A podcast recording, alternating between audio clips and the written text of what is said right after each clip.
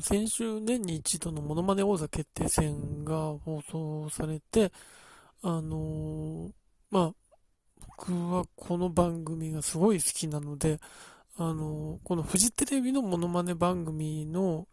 あの、一個芯が通っている、その、なんだろうな、モノマネをする人の、の、えー、気持ちを尊重するというか、やりたいネタを表現できる場っていうのがすごい好きで、あのー、まあ、モノマネ紅白もそうですけど、この年一のこれが楽しみにしてるんですけど、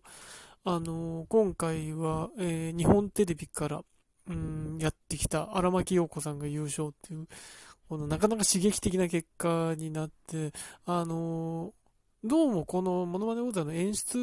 はなんか、あのプロレスにも似た感じがあって、なんかね、オープニング味とか G1 クライマックスを思わせる感じがして、だから外敵がやってきたみたいなこと、そのピリッとした感じすごいいいんですけど、その人が優勝するっていうこのなんか、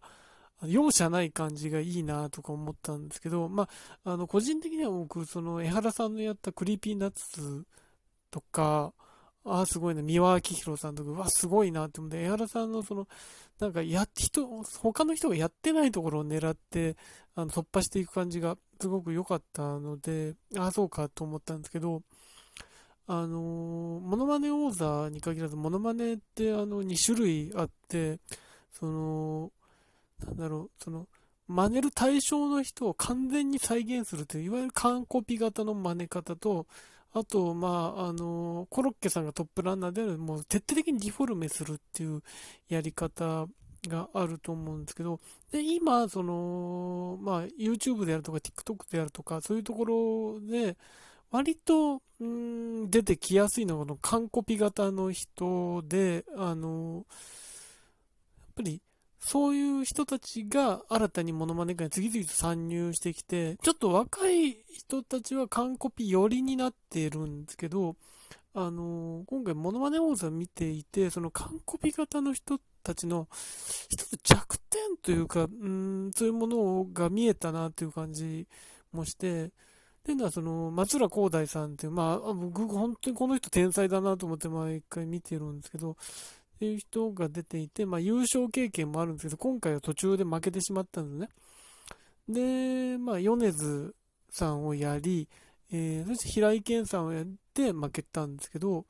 これ、米津さんのモノマネと平井堅さんのモノマネ、どちらもクオリティがすごいんですよ。あの、目を、本当に目をつむったら、その本人だしみたいなことになるんですけど、クオリティ多分ほぼ変わらないんですけど、じゃあ、なんで米津さんじゃ勝ってて、平井堅さんで勝てなかったかってことになってくると思うんですけど、それは、その、なんだろうな、モノマネに重要なもので、プレミア感、ここでしか見られないプレミア感とオリジナリティだと思うんですね。あので、ディフォルメ型の人はこのオリジナリティが出しやすいわけですよ。あの、他の人がやっている人でも、それこそ、あの、コロッケさんの、まあ、いつきロボとかもそうですけど、ああいう、あそこまで、あれはまた別世界ですけど、モノマネオーダーでもミラクル、ミラクルヒカルさんの工藤静香さんの、あの、アレンジの仕方とか、広瀬香美さんのやり方だったり、ノブフッキーさんの、あの、何度同じネタをやっても笑ってしまう、その、圧倒的なエンターテインメント精神みたいなものがあるわけですけど、あの、完コピ型の人の場合は、え完コピっていうのはそこで最初聞いた時は感動があるわけですけど、これ何度も繰り返されると、それに慣れてしまうっていう我々の不思議なところがあったり、で、あと、完コピへ行き着いた先は、じゃあ本人聞けばいいじゃんになるんですね。そうなってきた時に、そことの際でステージとして、ライブステージとして上回れるかどうかっていうのになってくると思うんですけど、じゃ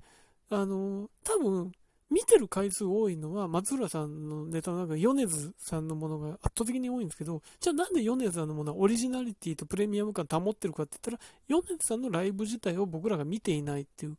ほとんど音楽番組も出ないしっていうことになってくると、あ、見ることができてない米津さんのライブを松浦さんで見ることができているって感動があるわけですね。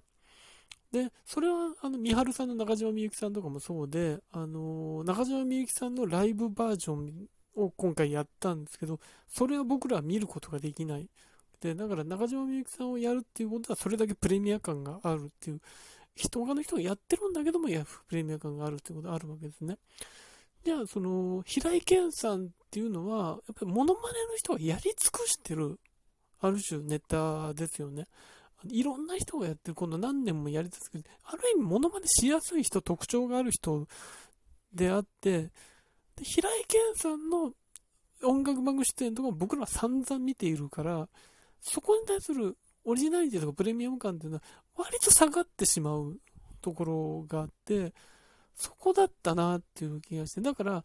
松浦さんは、でも松浦さん、その前に優勝した時は、松浦さん自身のプレミアム感があったわけですね。松浦さんという、この、こんな上手い人が出てきたんだっていう感動があるから、そこが見えてたわけですけど、そこが薄れてくると、そのネタの、うん、新しいもの見たなとかっていう感動はどうしたってなくなってくるわけで、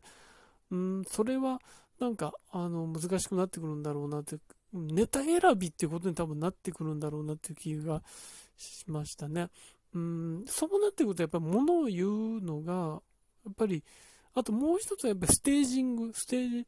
その、たとえネタ選びに新鮮味がなかったとしても見せるっていうことにおいては、やっぱりそれは、あの、ネットの中で例えば動画を上げてっていう人たちが、やっぱり弱くなってくるな、その、ステージを支配する能力みたいなことは、ぱりないので、そこは、あの、見る人がいて、広いステージがあって使うっていうのは、やっぱりその、うん、ライブである、営業であるとか、ショーパブであるとかっていうところで培ったものっていうものが出てくるわけで、あのそういうものはやっぱり、あの、そういう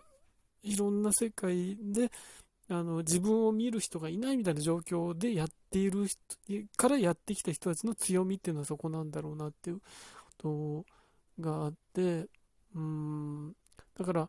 ただ似ていればいいわけではないってモノマネの、あのー、やっぱり、原点みたいなものを感じたわけですね。うん。でも、じゃあ、優勝した荒牧さんも言ったら完コピ型で出てきた人じゃん日本テレビで完コピ型として出てきてずっとやってきた人なわけですけど、じゃあ、荒牧さんのネタ選びっていうものにプレミアム感があったかというと、必ずしも今回そうじゃない、その荒牧さんの倖田來未さんとかも、えー、見たことがあるネタですよね。ミーシャさんも見たことがあるネタだと思うんですけど、じゃあなぜそれを保ってたかっていうと、それはやっぱり荒牧さんが日本テレビから来たという新鮮味、圧倒的なその新鮮味、刺激があったりとか、で、あと日本テレビでは、その、実はその、まあ、最近は歌き、歌に絞ったものとか行われるようになりましたけど、どちらかというとメドレーをやっていた、その、メドレーに何人入れ替えることができるんだみたいな、そういうなんかバラエティ感で見せることを向こうでは求められたりとか、あとは、えー、新しい人をやる、新しいをやるっていうことにとらわれていて、若干荒牧さんの精度が落ちていたものもあると思うんです、ネタによっては。っていう苦しみもあった中で、荒牧さんのその前回の、なんだろうな、何も、何にもとらわれない本当にやりたいネタを一曲丸々聴かせる。しかもこれがフジテレビだっていう、そのプレミア感でやっぱり審査員の人を掴んだ、このスタジオの空気を掴んだ、その、明らかにそのアウェーであるっていうことを加味したなんか力が出ていて、見る人もそう思って、わ、やっぱりモノマネ王座に荒牧さんが出ているっていう、視聴者側も思いますし、それがずっと続いた優勝だったんじゃないかと思う。だから、来年仮に荒牧さんが出て、同じようなネタ選びでそうなるかっていうのはわからないことがあって、だから本当にモノマネっていうのは、なんかほん、いろいろな要素があるんだなっていうことを思いましたね。だから、本当に、なんだろうな、多分、ディフォルメとかっていうもの、ディフォルメで歌をやるっていうのは多分、えー、短い動画をデッドに上げるっていうのは邪魔なのかもしれない。それをやるにはやっぱり、例えばやっぱりミラクルさんとかも、その、ネットの中で人気になってるのはやっぱりコントが入ってる。それ、そのぐらいにやれればって言うんですけど、あだと思うんですけど、だから多分、その、要求されてるものが違う、ニーズが違うっていうことがあって、うん、だから松浦さんもそっちが出てきた人ですけど、今後、やっぱり視聴者が慣れてきたっていうことを、まあ、ヨヨちゃんとかもそうですね、ヨヨちゃんのリサさんっていうのは、僕は、その、今までモノマネ番組で見て、リサさんの中で、あ、これが答えだなっていう真似方をしてたんですけど、じゃあ、ヨヨちゃんはやっぱりその、なんか、他の人がやらないものをやってるなっていうことで、やっぱり凄みがあったので、今後やっぱり、あのー、どんどんこの番組で優勝の可能性とかもあるんだろうなと思ったんですけど、まあだから、今度はじゃあ、ヨヨちゃんっていう存在に慣れてくるってこともあると、やっぱり完コピーだけではって、あとステージの何かみたいなことが出てくると思うので、そうなってくると、やっぱりあの番組のベテランの強さみたいな、クリカンさんのやる松山千春さんって、もう、クリカンさん自体がもう、年齢を重ねてちょっと枯れてき、枯れた魅力が出てくる中で、松山千春さんの枯れた魅力とシンクロしているって、もう、なんだろうな、あれはモノマネだし、その、クリカンさん自体の歌の魅力っていうのが圧倒的に上がって、人間が滲み出る歌の魅力っていうのは圧倒的にで、ただそういう要素もあるので、ベテランになってくると、その人自身の魅力みたいな、味わいみたいなのが出てくる。信木さんももうその段階に入ってると思いますけど、まあ、ミラクルさんとかもそうですけど、だから、そういうもので勝負されたら、若手はなかなか難しいわけですよね。自分の素顔、素を出してない。僕らは松浦さんの素を知らないし、よいちゃんの素も知らないから、ってことになってくると、なんか、あの、本当にいろいろなもの複合なんだな、モノマネだっていうのを、今回のモノマネ王座で感じましたね。